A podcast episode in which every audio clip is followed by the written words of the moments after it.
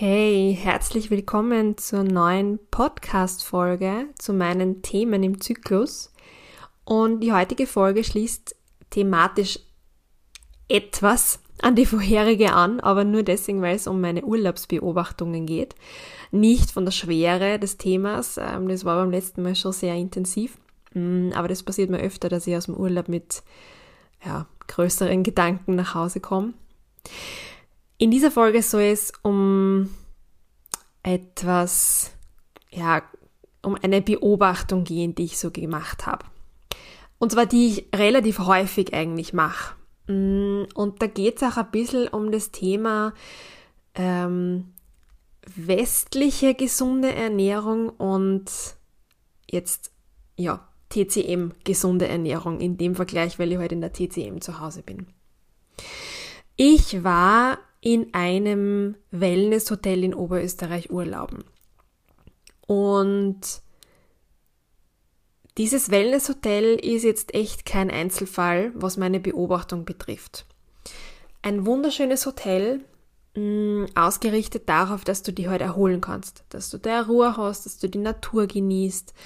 Ähm, es ist kein Familienhotel, es ist eher an Erwachsene gerichtet und du hast dort wirklich die Möglichkeit, dich zurückzuziehen und es einfach nur zu genießen. Das Essen war gut, ähm, Abendessen sechs Gänge, äh, ja, wie, wie man sich halt vorstellt, nicht? In solchen Situationen ähm, muss ich dann aber tatsächlich ganz oft schmunzeln und mittlerweile auch den Kopf schütteln.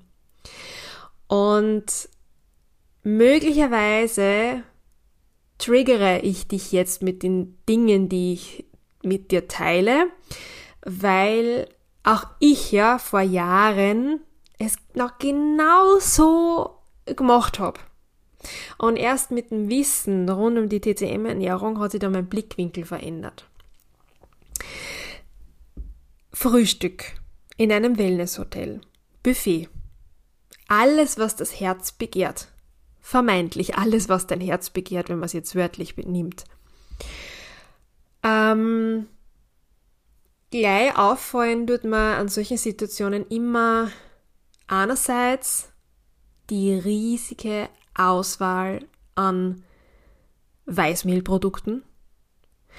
Es muss echt ein gutes Hotel sein, dass du dort Sauerteigbrot bekommst mm, oder zumindest Vollkornprodukte, aber an und für sich stehst du vor einem Berg Weißmehl, Auszugsmehl.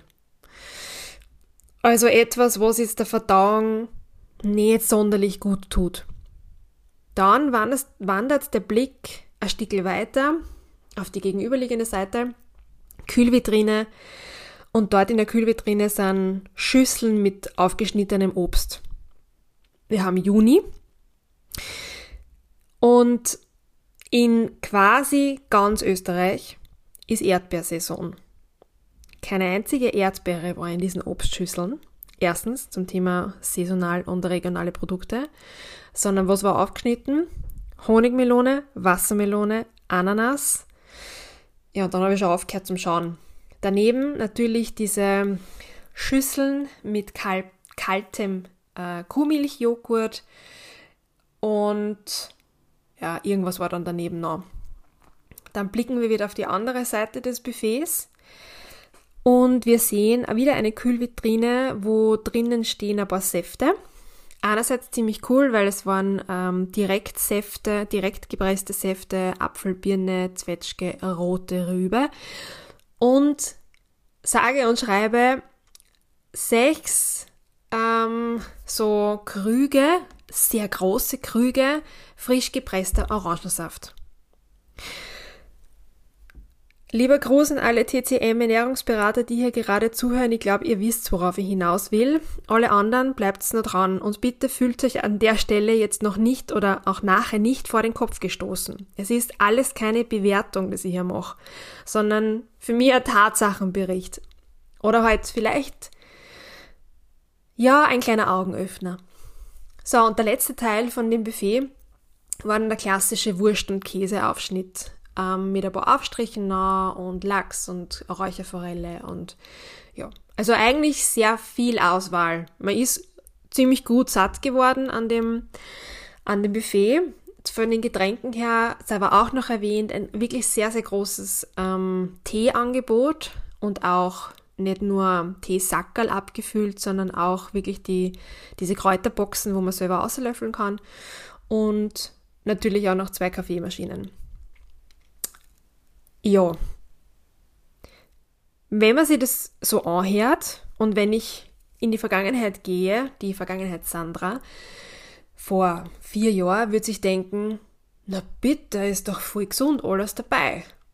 Ich kann sogar frisches Obst in der Früh essen und der Orangensaft, na optimal. Ja, Vitamin C und keine Ahnung was für eine Vitamine in der Früh. Easy. An dieser Stelle sei erwähnt, dass von diesen Dingen, die ich da aufgezählt habe, aus TCM-Perspektive, ich würde mal sagen, zwischen 80 und 90 Prozent deiner Verdauung in der Früh nicht gut tun. Sie schwächen deine Verdauung eigentlich. Die Organuhr, das Konzept der Organuhr besagt, dass die Hochzeit der Verdauungsorgane in der Früh ist zwischen 5 Uhr und 11 Uhr. Das geht so von Dickdarm, Magen, Milz. Und in der Zeit fließt einfach sehr viel Energie in den Verdauungstrakt. Wir wachen auf aus der Nacht, wir haben wieder den Bedarf, Kalorien zu uns zu nehmen, um halt ja gewappnet für den Tag zu sein. Und im Optimalfall nehmen wir Dinge zu uns, die den Blutzuckerspiegel konstant hochhalten, beziehungsweise einfach langsam wieder abgebaut werden im Körper und keine Spitzen verursachen. Das klassische westlich gesunde Frühstücksbuffet, wie ich es jetzt beschrieben habe, tut das alles aber nicht. Das meiste kühlt deinen Verdauungstrakt und belastet ihn damit. Außerdem erzeugt das meiste von dem, was ich aufgezählt habe, Feuchtigkeit im Körper. Feuchtigkeit oder Schlacken, trübe Körpersäfte, die dein Körper nicht braucht, sondern deinen Darm träge werden lassen. Was wäre eigentlich gut in der Früh aus DCM-Perspektive? Warm und gekocht. Das einfachste war halt eigentlich ein Porridge. Du kannst da Suppen in der Früh essen. Oder gebratenes Gemüse. Oder Eierspeis. Da muss man sagen, das war, also das konnte ich bestellen, Ah, das war sehr gut. Das war auch aus frischen Eiern zubereitet. Also das zum Beispiel ist eine gute Alternative für ein Hotelfrühstück, dass du auch ein Eierspeis isst. Wenn du herausfindest, dass es tatsächlich aus den frischen Eiern gemacht wird und nicht aus den Kartoneiern, weil da kenne ich auch einige Geschichten von meiner Praktikumszeit damals noch. Also dieses Frühstücksbuffet ähm, ist eigentlich von außen betrachtet gut und bietet für sehr viele Geschmäcker sehr viel. Nur mit meinem Wissen jetzt aus TCM Ernährungsperspektive eigentlich org, dass wir uns in Österreich Dinge zuführen, die vermeintlich gesund sind und dann aber gleichzeitig mit so vielen Verdauungsbeschwerden leben. Ich frage dich jetzt einmal ganz direkt und bitte denk drüber nach, würdest du sagen, dass deine Verdauung gut funktioniert? Hast du keine Blähungen? Hast du einen regelmäßigen Stuhlgang? Einmal am Tag, jetzt nicht noch jeden Mal essen. Hast du oft oder gar nie Durchfall? Hast du Verstopfung oder gar nicht Verstopfung? Ähm, stößt dich vielleicht oft auf? Leidest du unter Sodbrennen? Kennst du Durchfall am ersten Tag der Periode? Ähm, oder was auch immer. Magenbrennen, Reflux, Gastritis, keine Ahnung. Ich könnte mir vorstellen, dass sehr viele von euch, wenn man ein bisschen nachfragt, nicht von sich behaupten können, dass sie eine gut funktionierende Verdauung haben. Mir geht's ja nicht, nicht anders. Also das ist ein, ein langer Weg noch, den ich zu gehen habe, aber ich weiß zumindest, was ich essen muss und darf, dass es meiner Verdauung besser geht. Und da gehört warm und gekocht in der Früh schlicht dazu. Und dann beim Nachhausefahren ähm, haben wir Radio gehört und ja, da kommen relativ häufig irgendwelche Werbeanzeigen von ähm, sagen wir mal, ich mag jetzt nämlich keine Namen nennen, aber Präparaten, Präparaten die, die du in der Apotheke kaufen kannst, die dir helfen, deine Blase gesund zu halten, die dir helfen, deine Verdauung zu stärken, die dir helfen, deine Scheidenpilzinfektion wieder loszuwerden und so weiter und so fort. Ich darf dir an der Stelle aber eines verraten. Die Lösung liegt oftmals näher, als du denkst und meistens auch nicht in Tablettenform vor dir auf dem Tisch. Ein sehr gutes Beispiel ist der rote Rübensaft. Ich habe das nämlich beobachtet in dem Frühstücksraum und auch an der Flasche ähm, vom rote Rübensaft.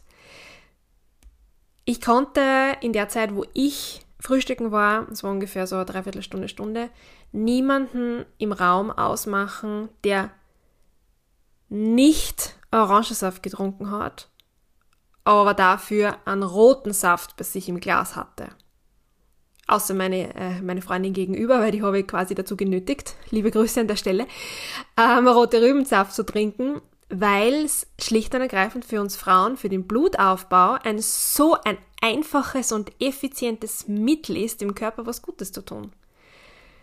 Das Gute liegt so nah und bitte lass Nahrung deine Medizin sein. Gesundheit ist oftmals gar nicht mal so komplex, wie du denkst.